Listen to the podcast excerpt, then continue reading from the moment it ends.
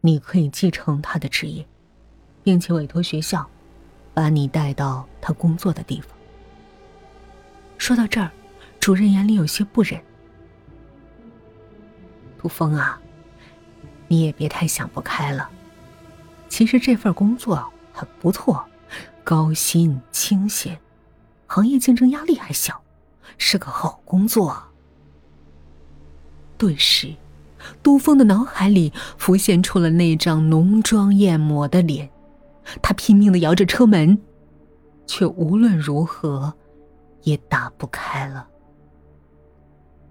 杜峰的尖叫声阵阵传来，然而车子还是向着那个满是尸体的地方开去。杜峰所发生的一切，潘南全然不知。此时潘南正兴奋地观赏着自己的新作。就在刚才，他接到了一个重要的电话，他的新作《樱花之恋》受到了著名画家陈先生的青睐。陈先生希望能把原作带到他的私人画室接受评点。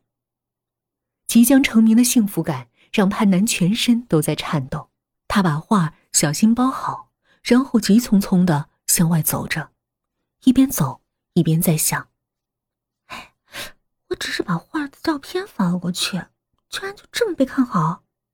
如果我把原作拿过去，说不定陈先生能帮我开个个人画展呢。哇，大手笔宣传。潘南想得太投入，以至于他根本没有注意到马路上飞驰的车辆，也没有听到那尖利的刹车声。就在那一瞬间，潘南和他的画一起被撞飞了，画出一道用画笔无法勾出的曲线，然后重重地甩在了地上。画布扯开，潘南的血溅到了樱花之恋上，为原本美丽的画作添上了更加残酷而迷离的美。路边的人都驻足，他们呆呆地盯着地上的画，被那种难得一见的死亡之美所征服。潘南就在这美丽中闭上了眼睛。他不会知道，在他死后，这幅《樱花之恋》成为了旷世奇作，他真的一夜成名了。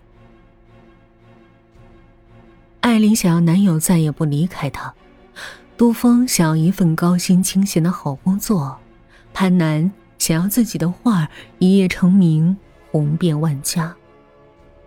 他们的愿望都实现了，然而却不是通过他们想要的方式。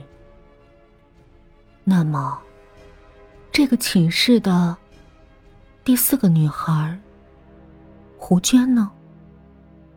他既没有看到恐怖的场景，也没有实现自己的愿望，难道这傅梦娘不灵验了吗？当然不是。又是一个夜晚，少了3个女生的宿舍静得有些可怕。胡娟犹豫了一会儿，然后动身去了傅梦娘那儿。推开门，傅梦娘亮晶晶的眼睛溢出了笑意。宝贝儿，你来啦。妈，我觉得孤独。胡娟坐下来喝了杯热水。这么多日子以来，他们一直欺负我，捉弄我，我恨死他们了。我之所以一直没报复，就是为了等待一个最完美的时机。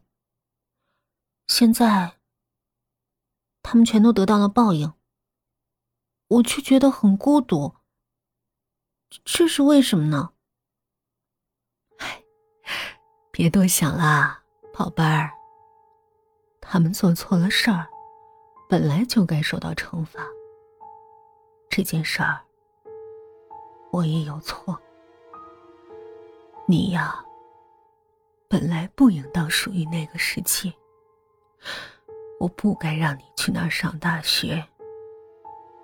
没错，我不应该去上大学，因为我同学都不相信这个世界上有扭曲的愿望，也不相信这世上真的会有报应。风呼啸吹过，却在接近傅梦娘的小屋时，扭曲地改变了方向。